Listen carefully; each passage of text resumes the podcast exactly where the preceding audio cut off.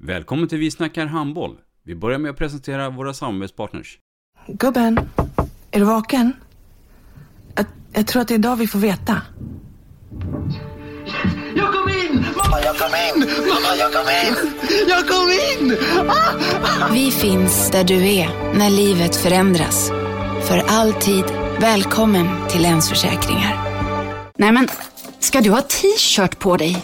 Du, det är ingen vanlig t-shirt. Det är en nya bollar till klubben-t-shirt.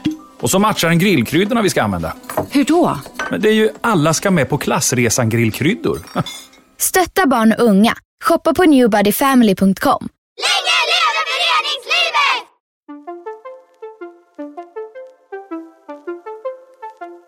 Välkommen säger vi till dig som lyssnar till den nya handbollspodden Vi snackar handboll med Robban Z och Matte.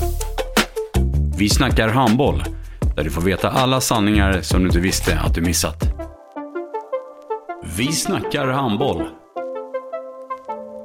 Idag i programmet Vi snackar handboll, Matte, så har vi en gäst som är en äkta föreningsledare, men också en eh, ledsen tränare som precis har fått avsluta säsongen med en förlust till det pågående kvalet till handbollsligan. Ja, det stämmer och det är ju Skånela IFs herrtränare Jimmy Karlsson. Och du Jimmy, vi kommer börja med en hälsning till dig. Hallå Jimmy Karlsson! Jag har fått en uppgift här av Robban. Och det är att eh, skicka en liten hälsning till dig. Och jag tänker, det ska jag göra. Men jag ska vara lite seriös i början också. Jag ska först och främst säga Jimmy, jag tycker det du sysslar med i Skånela, det jobbet du gör där uppe, är fan mig helt fantastiskt. Jag är, jag är imponerad och dessutom är jag jävligt stolt över dig. Bara så du vet det, om det nu betyder någonting för dig. Men jag är det i alla fall. Och jag följer dig stenhårt. Men det är inte därför Robban ber mig ringa, det förstår du. Det är ju en del av lite anekdoter. Vi har ju följt åt under många år du och jag. Du var ju en av de första som jag fick sätta tänderna i på elitnivå kan man väl säga. Inte division 2, men eh, sedermera blev det i alla fall division 1 med Skånela. Och eh, mina stora minnen av dig Jimmy, det är ju att du fick ju inte namnet, eller smeknamnet Dampen för ingenting. Och eh, det blev väl ganska grovlagt. Det är namnet för dig under den perioden. Mina två år i Skåne i alla fall, det vet jag. Och sen följde du med mig till, eh, till Trelleborg. Och det var ju helt fantastiskt. Jag två år där nere också. Men vad jag minns från den tiden Jimmy, det är ju att jag tror aldrig du slutförde ett enda Cooper. För du, du hade ju en förmåga och liksom efter 2600 meter så kräktes du och fick stoppa. Varje gång. Jag trodde först det var en eh, dålig ursäkt, men det visade sig att det kan ju inte vara ju. Men eh, det gjorde du i alla fall. Du kräktes helt enkelt. En jävligt jobbig ursäkt för att slippa ett Cooper kanske, men ja, jag vet faktiskt inte om det var fejk eller inte fejk än idag, men eh, skitsamma. Eh, jag vill önska dig vidare lycka till Jimmy och eh, fortsätt det jobbet du gör. Och eh, ha det så jävla gott Jimmy. Jag hoppas vi ses en dag och kan ta en pilsner. Okej? Okay? Sköt om dig. Hälsningar från Otti. Hej hej! Mm. Johan Zanotti, berätta lite Mm. om honom. Ja, eh, jag minns eh, första gången man stötte på honom, det var när, var när han tränade Kävlinges 86 i ICA-cupen. Eh, de vann ganska överlägset det året för oss 86 med Björn Nordmark, Anders Hallberg och, och så vidare. Ganneby där. Och Zanotti var coachade i finalen minns jag i Vikingahallen med, med eh, jag tror det var någon skinnpaj eller någonting och hade backslick och var helt tokig. Liksom. Och man var så jävla irriterad på honom i motståndarlaget. Man var en fan, fantastisk eh, inspiratör och en riktig Ja, en riktigt häftig person sådär, som utifrån, då man inte kände honom. Och sen så stötte man på honom på någon riksläger och sen så, bara, sen så dök han upp och skulle bli tränare för, vårt här, eh, för herrlaget och då jag- var jag på väg upp där. Så då fick, fick, följdes vi åt. Han förde in att vi skulle börja träna på morgonen innan skolan minns jag. Eh, man gick innan jobbet. Så till till 5.30 började vi träna, eller 6.00 började vi träna på morgnarna. Två dagar i veckan. Det var helt, helt, helt sjukt. Varenda, varenda pass var man ju där. Eh, jag minns också en, en anekdot om, om honom när han 85 då tog studenten. Och då hade han precis kommit eh, till, till Märsta och Skånela. Att, eh, när han eh, tvingade dem dagen efter studenten att komma och springa, springa milen. Och de kom ju där på morgonen i, i, iklädda studentmöster och, eh, och kostymer. Och sprang. I hälften, eller jag tror inte det var någon som genomförde, de, de flesta kollapsade väl efter någon kilometer. Men det var, han han tog, kom dit med en ny, ny liksom, träningskultur och, eh, och sådär. Sen följdes vi åt, så jag följde med honom till Trelleborg. Var där i två år, fantastisk tid i Trelleborg. Vi, eh, som nykomlingar fick vi spela slutspel. Eh, vi var verkligen kungar i den där byn första året. Sen gick det inte lika bra andra året, men vi kval, vet du det. kvalade oss kvar mot Kristianstad eh, det året efter det. Riktigt eh, tuff batalj. Sen så bar det vidare åt Hammarby för min del och hemåt mot Stockholm igen. Men en underbar ledare, så karismatisk eh, och, och um, ja, en inspiratör på många sätt. Mm. Med, med facit i handen då, ville du upp till Stockholm igen efter de här två åren eller kunde du finnas möjlighet att vara kvar nere i södra Sverige? För att det är ju egentligen där handbollens mecka är. Jo, nej men det hade jag. jag Trelleborg ville att jag skulle vara kvar, och, och, men Zanotti skulle till Lugi. Eh, det var en trygghet för mig att inte han skulle vara kvar. Så då kände, jag var på väg till Kristianstad då också. Men, eh, och i, precis i, någon dag innan jag skulle skriva på, tror jag, för Kristianstad faktiskt, så, så ringde Staffan Olsson. Eh, och eh, i och med den historien Hammarby hade med tre SM-guld och få komma hem närmre liksom och hemma så, så var det ganska självklart att flytta till Bayern då. Mm, mm. När... För du har ju bestämt dig, men, men du har ändå också dragit på dig skorna igen. När bestämde du att nu lämnar jag spelarkarriären till hands? Sen har du gjort några små inhopp. Nej men alltså jag, spelade, jag spelade ju Hammarby två säsonger. Eh, sen gick jag tillbaks till, eh, till Skåne där de låg division 1. Eh, och det var också en resa i sig att vi vann division 1 och som nykomlingar så vann vi allsvenskan. Eh, och sen var vi handbollsliga, eller elitserien då. Eh, tyvärr åkte vi ur direkt och sen så gjorde jag, jag tror jag gjorde två år efter det kanske eh, som spelare. Och sen, jag hade ju, i samband med det så hade jag ju utbildat mig till tränare. Jag hade gått tränarprogrammet i tre år på, på GH. Jobbat som med utvecklingslaget och med A-pojkar i, i, i Skånela. Ehm, och så fick jag ju då frågan om jag, om jag kunde bli, eller jag fått, hade fått den några år innan också. Om jag hade tänkt att bli både spelande tränare eh, och sådär, men jag, spelande tränare kände det, det, det passar inte. Men sen så i samband med att det, det försvann, eh, jag tror att Stockenberg försvann eh, och eh, året, innan kanske, att Jesper Östlund och Anders Eriksson hade haft, haft Skånela. Så fick jag frågan om att, att bli herransvarig, eller herr, herrtränare då. Eh, och det kändes som ett bra, ett bra tillfälle. Det kanske var, eller det var två, tre, fyra år för tidigt kanske. Jag hade nog kunnat spela längre och gjort det ganska bra på allsvensk, allsvensk, hög allsvensk nivå tror jag. Mm.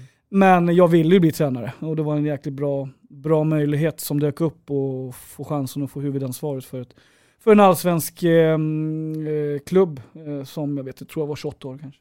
Hade du erbjudande att hamna i en annan klubb som tränare innan frågan kom från Skåne? Då? Nej, inte, inte då. Det var ganska Nej. naturligt. Alltså Nej. jag hade, det var ju min målsättning att gå det här tränar, tränarprogrammet på, på, på, på högskolan eh, för att bli, bli tränare på elitnivå. Eh, att, Och även vara gymnastiklärare dagtid? Ja exakt, Nej, men det fortsatte jag. Det var ett trä- tränarprogram och sen så läste jag eh, någonting som kallas för eh, KPU, att man kompletterar upp. Så jag har, är både utbildad idrottslärare och specialidrottslärare eh, samt en, en högskole eh, som tränarutbildning. Du nämner då när ni gick upp med Skånarna till elitserien Mm. och året därpå så ramlar man ur. Mm. Den tiden måste ju finnas himla massa minnen. Vad tar du med dig mest från den tiden? Nej men alltså vi har ju, man har ju kompisar från den, det är nog från den tiden som man har- mest kompisar idag. Eh, och det är också den tiden som jag nog ser som, som den roligaste tiden i min spelarkarriär. För att, det blir, alltså, att åka ner till Trelleborg, det var jätteroligt med, och, och Hammarby också, men, men föreningen i mitt hjärta det är ju, det är ju Skåne IF. Och kunna göra det som vi gjorde där när vi vann, när vi låg i division 1 och, och vann ettan med en bara typ killar från Skåne IF födda 90-91 och så. Jag och Kasper Wudmers som lite äldre killar där och, och sen att vi som nykomlingar då, det är inte ofta det hänt tror jag, att vi, att vi vinner allsvenskan som nykomlingar och på det sättet vi gör, där Ove Helsingborg faller på, på målsnöret och förlorar sista matchen och, och vi lyckas vinna i ett ja, inte ett fullsatt Eriksdalshallen, ska jag säga, men det var nog en, en 300-400-500 skåneliter där, mm. som jag pratat om tidigare i den här podden. Men det, var, det är en av de häftigaste minnena. Sen så är det lite synd att det inte lyckades att vi lyckades hålla kvar i, i liksom elitserien eh, året därpå. Året därpå så mm. Mm. Så nej, det är jättefina minnen och framförallt för att jag, för att jag eh, bryr mig om föreningen så jäkla mycket. Mm. mm. Vad tänker du Matte? Nej, jag har själv gjort den där resan fast med en annan förening, med Tumba. Då. Eh, jag kommer ihåg när vi, vi gick upp året innan Skånela gick upp. Och vi åkte ur det året Skånela gick upp. Mm. Men eh, att just liksom som liten Stock, Stockholmsförortsklubb och, och Skånela också, även om det tillhör Uppland så, så är det ju under Stockholms handbollsförbund så, så, så, tycker jag ändå att, eh, att att gå upp ifrån allsvenskan till till högsta serien. Det är nog också ett av mina absolut största minnen inom handbollen. Det kanske är till och med plats nummer ett. Alltså det är den euforiska glädjen som är, alltså det är som att vinna SM-guld när man går upp i högsta serien. Mm. På det sättet som både Skånela och Tumba gjorde då eh, under de här åren. Så att jag får, förstår i kroppen och känner i kroppen eh, det vi pratar om i det här fallet.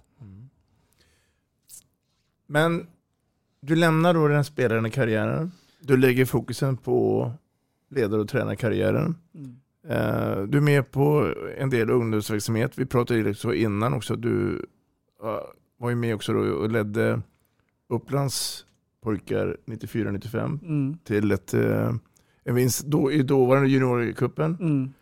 Um, var det självklart är att du skulle lägga all kraft på tränarskapet där i den tiden? Jo men det tror jag. Alltså det, eller det vet jag eftersom att man alltså går, när man liksom går en utbildning på tre år eh, för att bli tränare. Eh, mm. det, är ganska, det är ganska mycket tid. Eh, och en fantastiskt bra utbildning. Eh, där jag fick lära mig jättemycket. Så att, eh, det var ganska självklart för mig att, att, att, vi, jobb, att vi jobbar med, eh, med handboll på något sätt. Sen är, jag liksom, är det inte nödvändigtvis elitidrott jag, jag eh, liksom ser mig bara som, utan jag, jag föreningsutveckling och uh, ungdomshandboll och barnhandboll och uh, för, för, förberedande inför eliten och eftersom att jag också jobbar på gymnasium nu så det, det, är Ja, handbollen är ju någonstans rubriken, sen så vad som kan sättas under där, det, det kan vara, det är ganska stort mm. egentligen. Mm. Att, eh, ja, sen så när man, när man också får bekräftelse för att det man gör, att man är duktig, att man får lite framgång, att folk runt omkring en tycker att man gör det bra och att spelarna tycker att det är att man får god feedback från dem, att man är duktig och även fick vara med med Johan Zanotti det, på riksläger och som förbundsinstruktör ganska ung, eh, med 94-95 den första vändan jag var med. Så mm. det gjorde ju också att man, att man fick lite vatten på sin kvarn och så jag kände att men det jag kan göra är nog ganska bra. Eh, och så. Så att, eh, det är också viktigt med självförtroende som ledare. Eh, mm. Jävligt viktigt. Mm. Mm. Jag eh, tänkte vi ska gå vidare på ledarskapet. Mm. Vad är en bra ledare? I dagens moderna handboll. Vad ska han eller hon se ut och vara? Hur tänker vi här? Mm, ja, hur länge har vi tänker jag säga. Nej, alltså det är ju... Jag tror engagemanget är eh, och drivet att, och att man gör det, eh, inte allting för, eh, för lön eller för ersättning utan alltså att man, engagemanget är, är grundplåten man måste brinna, elden måste komma inifrån. Eh, huvudsyftet ska inte vara att okay, hur mycket får jag i lön och sådana saker. Utan jag, jag, tror att passionen för det man håller på med oavsett om det är eh, att kasta en boll eller sparka på en boll eller liksom att man är, är chef på ett stort företag så måste passionen komma inifrån. Och det, det, det är någonstans det som jag tycker är viktigast i, i det ledarskapet Mm. eh, som jag har i alla fall. Tycker du, vi, om delad ledarskap? Eller vill du hellre se att man är ensam och sköter allting själv? Eller går det inte idag? Nej, alltså, nej det, det är klart att det går. Uh, men jag tror inte på det på sikt. Jag tror inte det är en framgångs... Eh, långsikt, det är inte en långsiktig framgångsplan att vara mm, eh, som hierarkisk eller liksom eh, alltså, stå, stå där själv och bestämma vad alla andra ska göra i, i, som både spelare eller ledare. Utan jag tror på att eh, en, en hög delaktighet både hos alla runt omkring som i ledarstaben men också eh, som spelare höjer eh, stimulansen, det höjer motivationen och det höjer också eh, förtroendet för mig som ledare någonstans tror jag. Att, man, att visst, jag är ledare för det här eller tränare men, men jag litar på din kompetens och, men det är jag som styr, styr skutan åt rätt riktning men eh, att vi någonstans eh, liksom ror åt samma håll. Det är det viktigaste för mig som ledare. Vi, sen har vi olika kompetenser och olika styrkor som vi ska kunna utnyttja på bästa sätt. Och jag är inte bäst på allt. Utan är jag bra på att se alla styrkor, det är nog den bästa egenskapen. En, eller inte den bästa kanske, men det är en jäkligt god förutsättning för En att bli bra. en av de bättre i alla fall. Mm. Vad säger Matte då? Nej, men eh, mycket det som Jimmy, eller allt Jimmy säger håller jag med om. Jag tror, eh, för det första så handlar ju ledarskapet väldigt mycket om att leda, leda människor eh, på olika plan. Och det kan ju vara att man är ledare för ett lag eller en grupp spelare och då handlar det mycket om att, att få dem, som Jimmy säger, att, dra, att vi går åt samma håll och drar åt samma håll. Och det här med ensamt ledarskap kontra delat ledarskap så tror jag, jag tror i alla fall, det kanske är någon som tror tvärtom, men jag tror att det är en styrka att, att kunna vara ett, ett ledarteam. Eh, jag tror att det blir jäkligt jobbigt både för mig som ledare om jag ska ansvara och leda alla moment. Eh, och jag tror att det, då kommer man jävligt fort fram till en dag där, där spelargruppen tröttnar på att höra min röst. Jag tror att det är bra att man tar hjälp med målvaktsinstruktörer eller fysinstruktörer eller ja, i fotbollen finns det till och med de som, som anlitar eh, ledare för att lära dem kasta inkast. Liksom. Eh, Så att jag tror nog att, eh, att det, är, eh, det är nog nyttigt för alla eh, om man ska hålla verksamheten liksom, intressant över tid. Så tror jag nog att det, det, det är en väg att gå. Det är mitt sätt att se på det. Finns det, det, det situationsanpassade ledarskapet är också jätteviktigt. Det är klart att på morgonen när jag har mina gymnasieelever så, så får man ju prata på ett, på ett, annat språk, eh, trycka på andra punkter, prata, liksom, eh, ge feedback på ett annat sätt och stimulera på ett annat sätt. Eh, Medan eh, på kvällarna när man har ett herrlag som eh, det är mycket resultatfokus och det är elitverksamhet, då är det andra andra knappar man trycker på och andra saker man säger eh, till dem. Så det, är, det är också stimulerande i, leda, i, liksom i, min, i min roll att jag, jag får alltid utvecklas i, oavsett om det är tjejer, killar eller ålder eller kvalitet så är det utvecklande för mig att hela tiden jobba på, på olika fronter och mot olika individer. Mm. Om vi byter lite ämne, men vi ändå håller kvar oss i eh, ledarskapet, men jag tänker på resultaten. När vi gör den här podden nu så har ju du och Skånela precis avslutat ett kval till handbollsligan. Nu var du, om man får säga så, stolpe ut eh, mot Önnered. Du ska få sammanfatta det tänkte jag. För att vi ska också komma in i det här med storstadshandbollen. Mm. Och vi är i en region i Stockholm där vi bara har ett elitlag på här sidan, Mm. Hammarby. Om vi börjar med kvalet till handbollsligan och Önnered med lite distans nu, för det har gått några dagar. Mm. Berätta lite grann.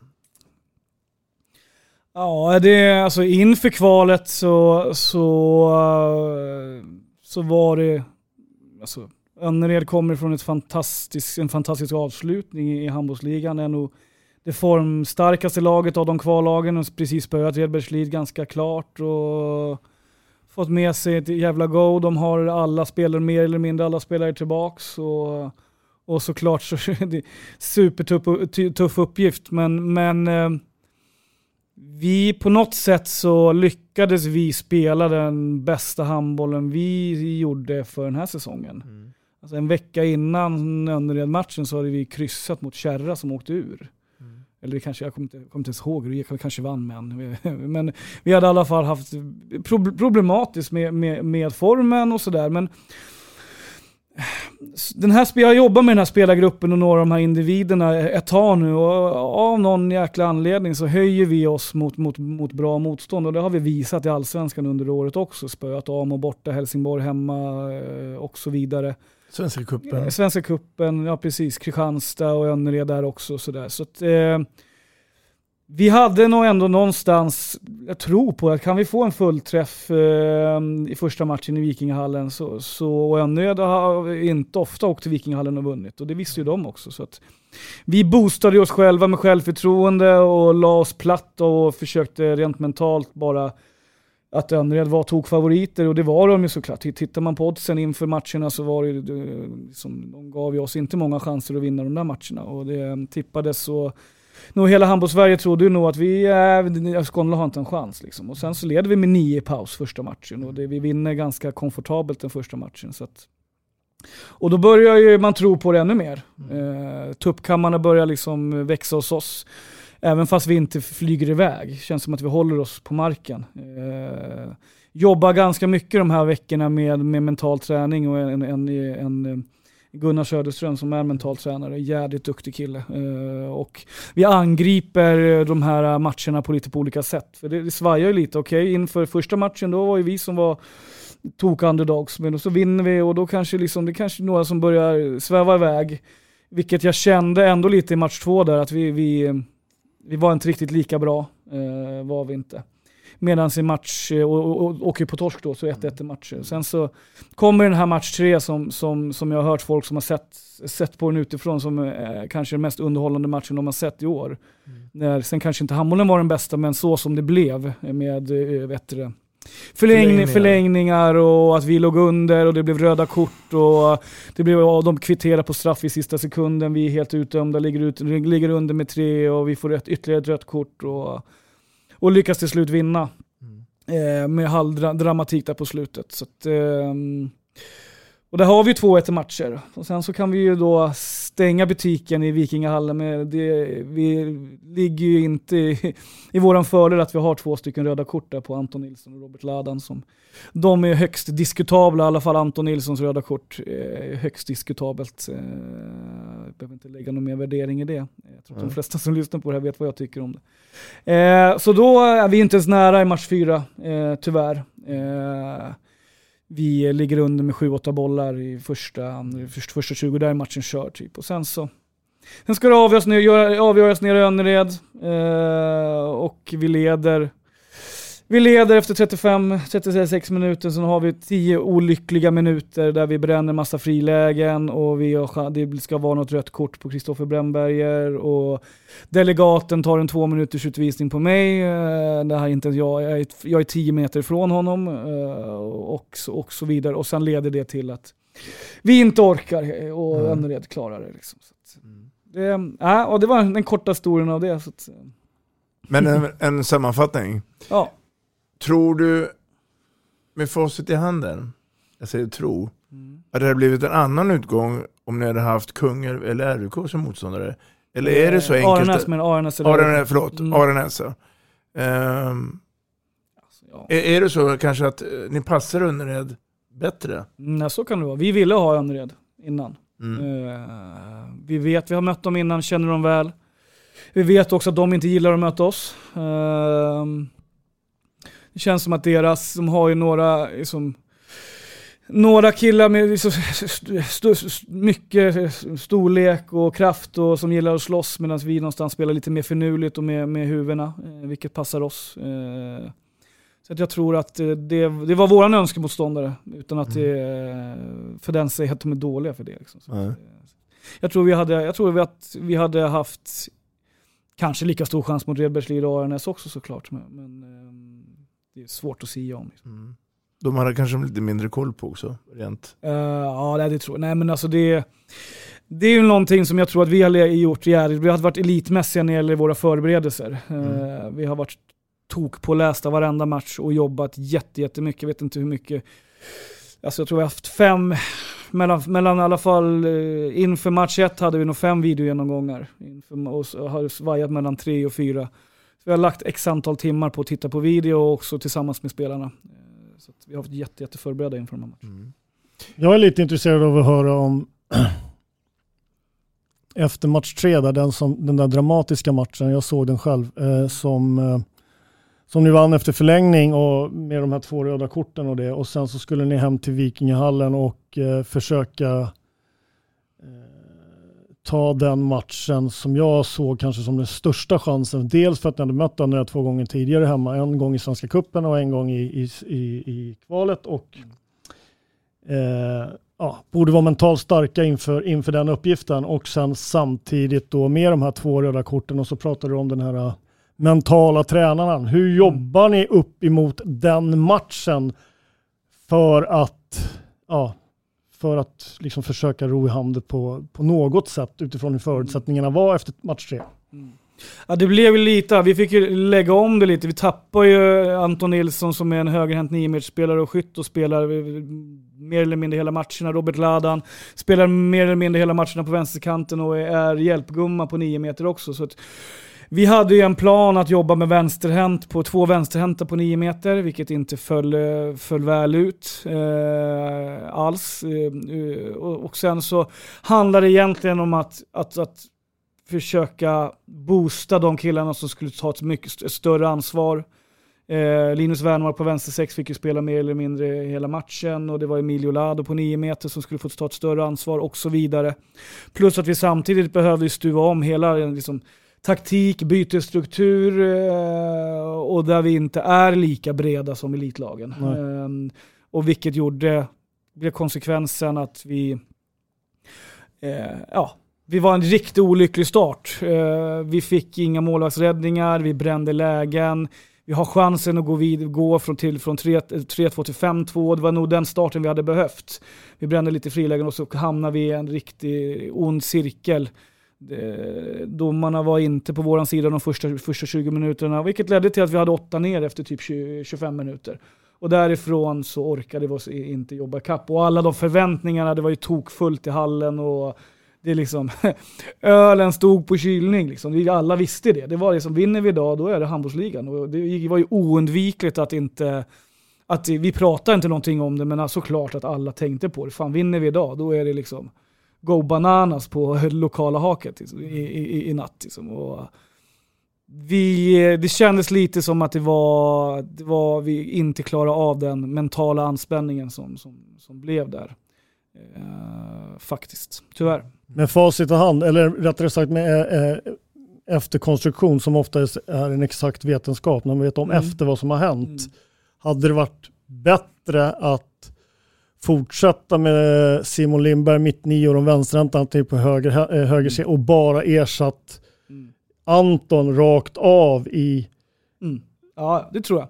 Det tror jag absolut att det hade varit så här i efterhand. Eh, jag tycker att Emilio Lado gör, gör en, alltså han har inte spelat många minuter de senaste matcherna och född 0-2 och haft en mindre betydande roll. Och han går in och gör, gör en jättebra match eh, utefter sina mått mätt. Liksom. Men, men sen är det orättvist mot, hon, orättvist mot honom att säga att han ska gå in och bära det, axla, liksom bära det ansvaret inför 800 personer och inte eh, liksom, mot Önnered. Liksom. Nej, men jag tycker inte heller att Simon Lindberg kom till som han brukar göra när han fick utgångsposition på vänster Nej, nej. Så det är absolut ingenting mot Lado eller mot Nej. Åkerman som spelar mitt nio. Jag tyckte att Simon försvann lite också i den matchen och 100%. såg faktiskt när man tittar på timeouter. Han, s- jag har nästan aldrig sett det men jag uppfattade så att han tyckte fan jag får ingenting till. Det känns uppgivet liksom sådär. Och det, det fick... Och det var ju samma sak med Näslund, vi hittade inte den, det blev ingen dynamik, vi, alltså vi, vi blev stillastående, det blev tempofattigt, det blev tekniska fel, alltså vi, vi har ju 10-11 tekniska fel i första halvlek eh, och vi har liksom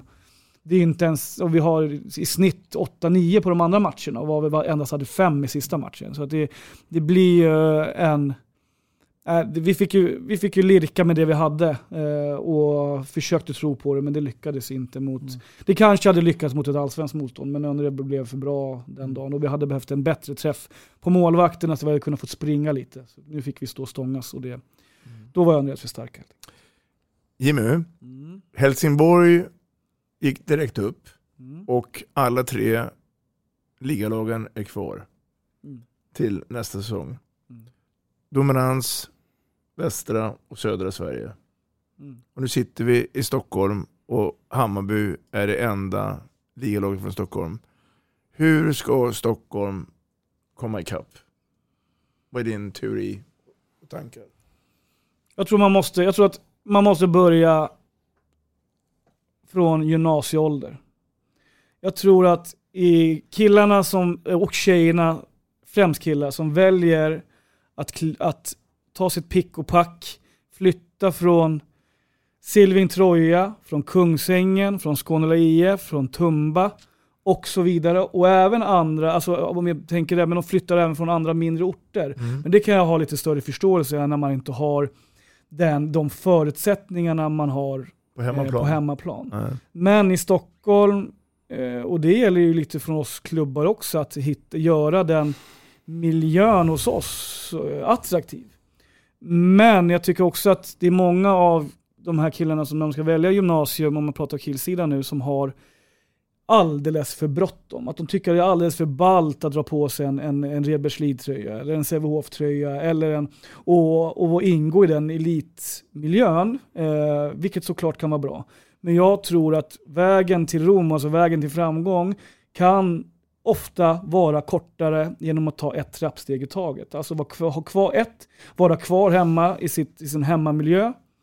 Att byta gymnasium, att bara gå från nian till att liksom gå in i ett nytt gymnasium är ett stort kliv. Att också göra det och kliva in i ett NIU, där man ska öka belastningen, är ytterligare ett stort steg. Att då också krydda det med att flytta hemifrån funkar ibland, men jag ser alldeles för många som där det inte blir bra. Och jag tror att i Tumba, i, liksom, i på Sjölins, eh, med Hammarby, då, de, de här liksom klubbarna inne, inne i stan, med, eh, i Skåne IF där jag och Arlanda gymnasiet där jag befinner mig, så tror jag att vägen till framgång är kortare att vara på hemmaplan och få växa i den, liksom, i den takt som man, eh, som man växer och sen så när man väl är mogen för att ingå i en handbollsliga-lag, då, kan man, då, då kommer klubbarna ringa då.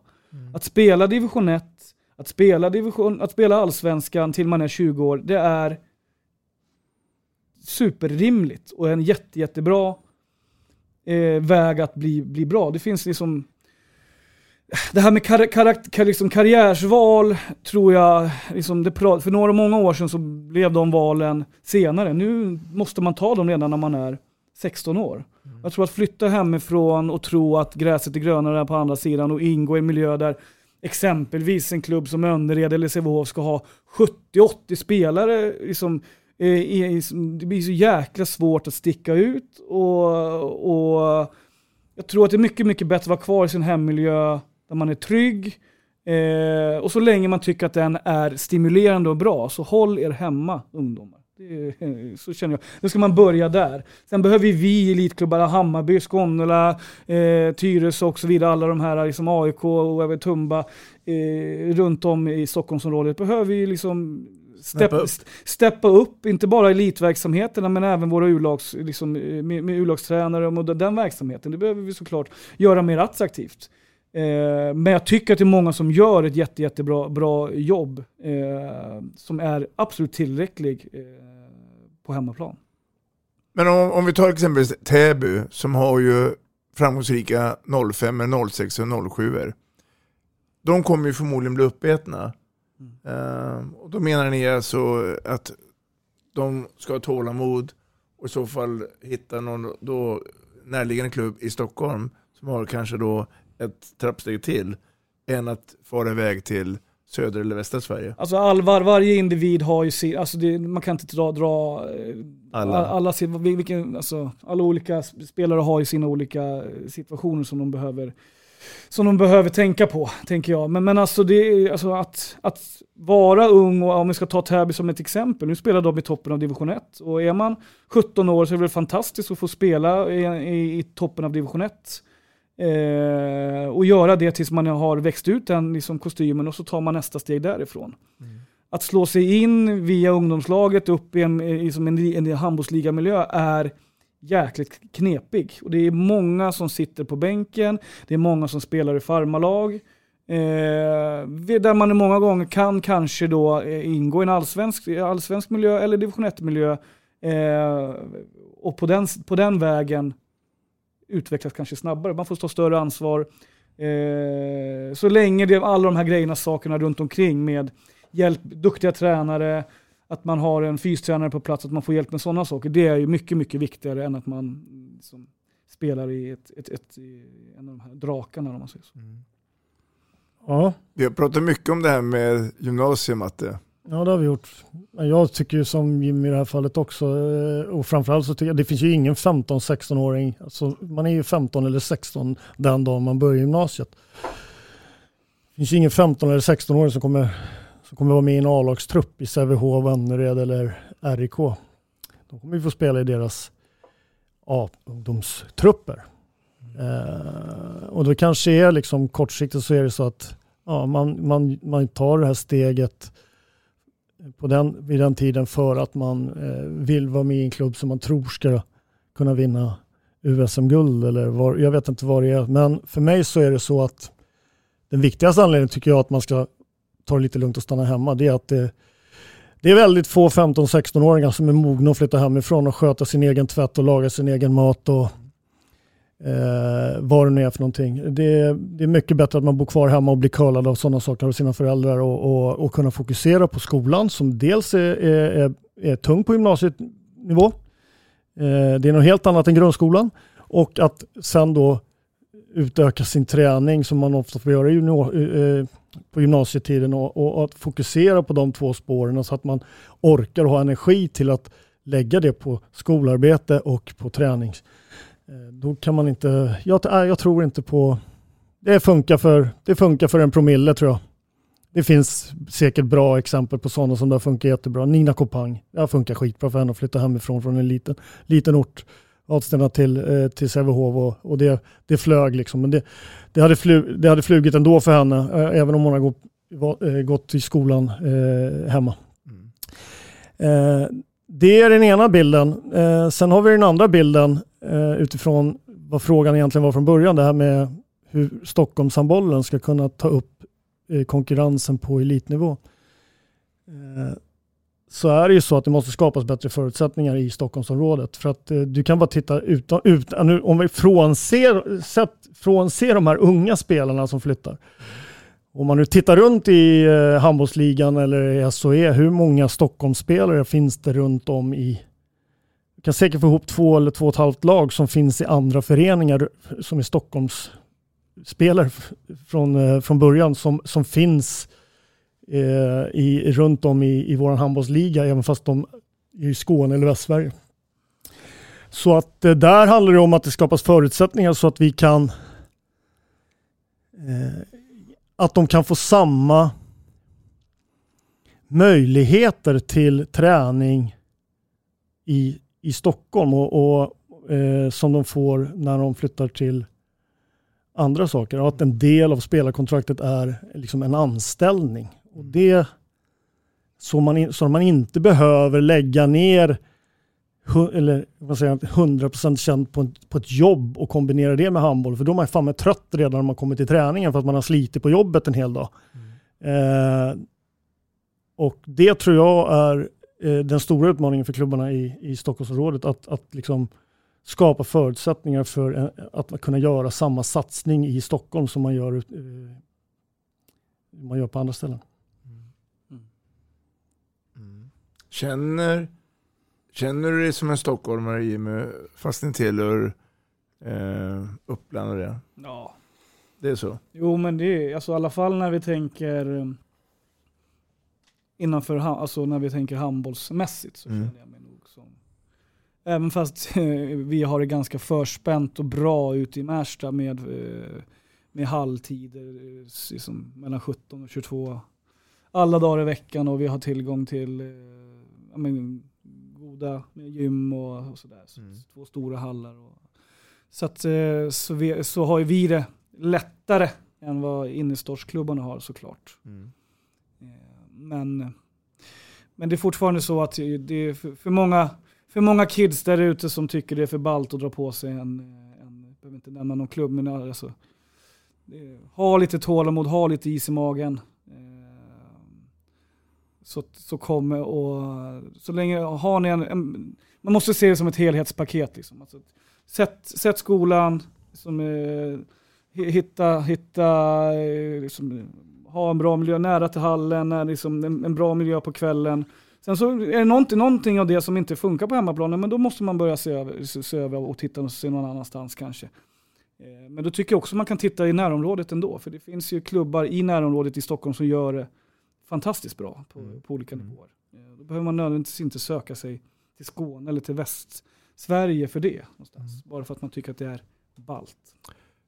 Jag tänkte vi skulle gå lite vidare och eh, prata Jimmy Karlsson imorgon och framtiden. Mm. Eh, hur, hur ser den närmaste tiden ut? Vi är just nu inne i april. Hur- eh, Vår, sommar Mm. och, och nästa säsong. Vad, vad, vad tänker du, tycker du det här?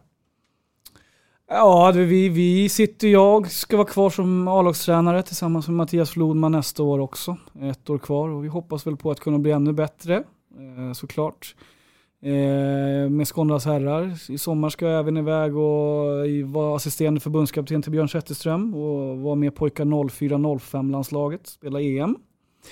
Eh, så det blir jätteroligt. Eh, få vara med den, den resan lite där. Eh, och sen så får vi se vad som, eh, om vi någonstans kan, kan upprepa eller bli bättre med, med Skånes herrar nästa säsong i herrallsvenskan. Det, det hoppas vi på. Och din, din roll i Skåne IF då? då? För vad jag förstår så ska du ha lite större ansvar.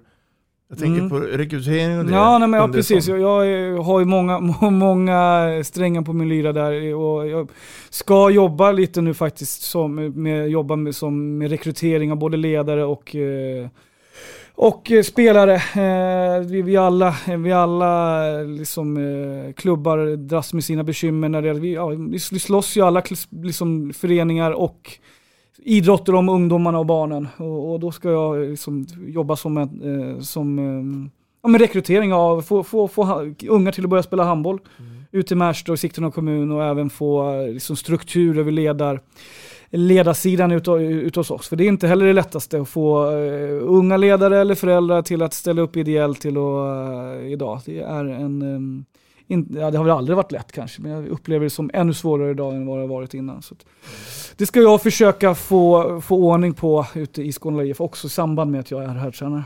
Kommer du hinna få en semester också då? Mm, ja, det hoppas jag. Jag har ju, har ju lov eh, från skolan så att då blir det mycket med familjen. Mycket golf, mycket resa och sådär. Så att, eh, jag försöker att hinna med det också.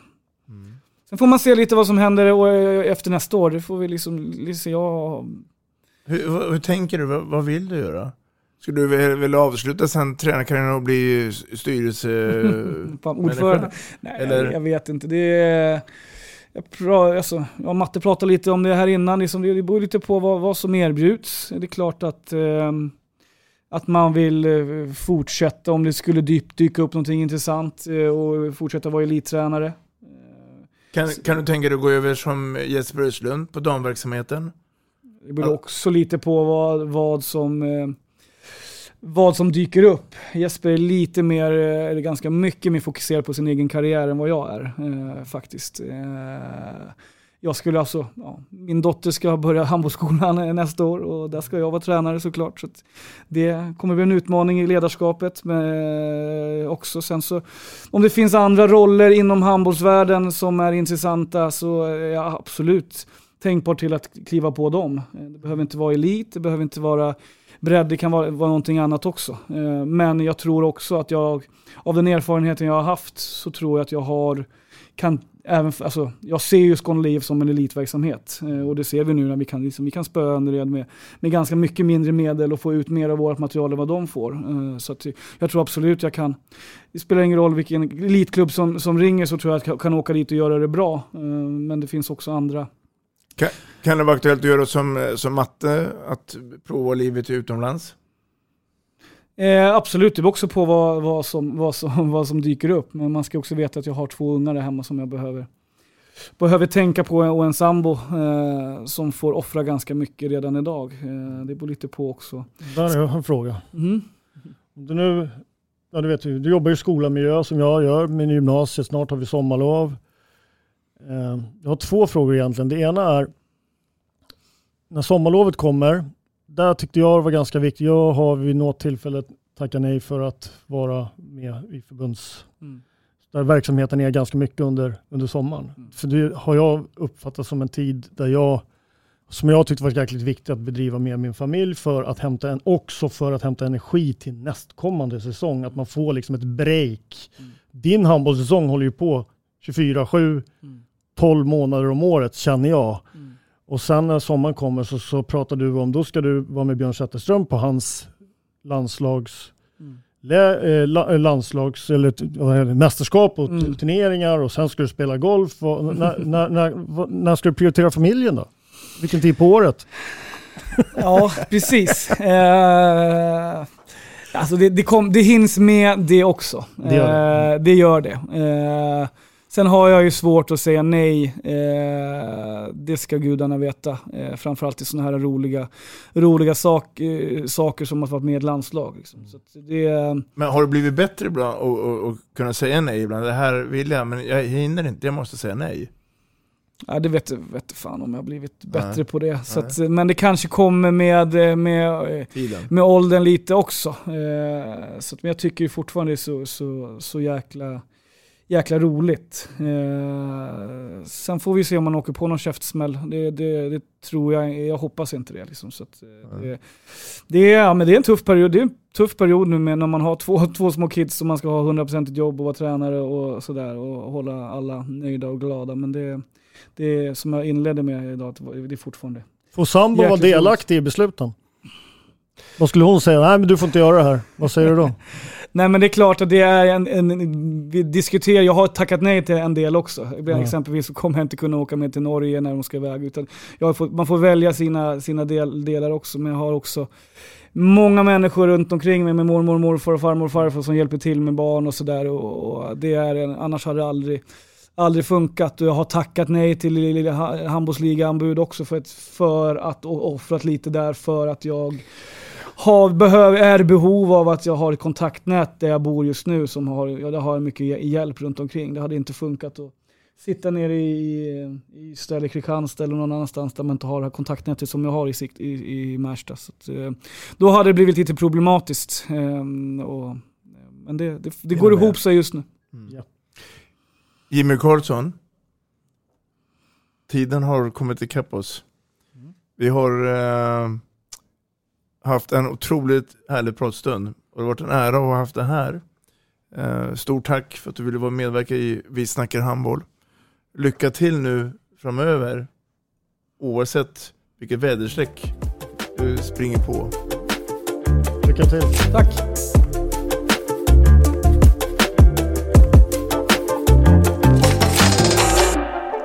Vi snackar handboll, där du får veta alla sanningar som du inte visste att du missat. Vi snackar handboll.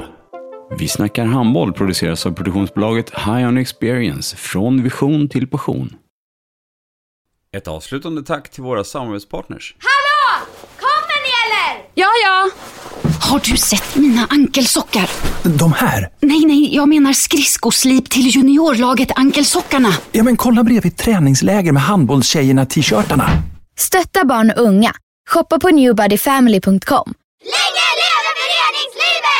Gubben, är du vaken? Jag, jag tror att det är idag vi får veta.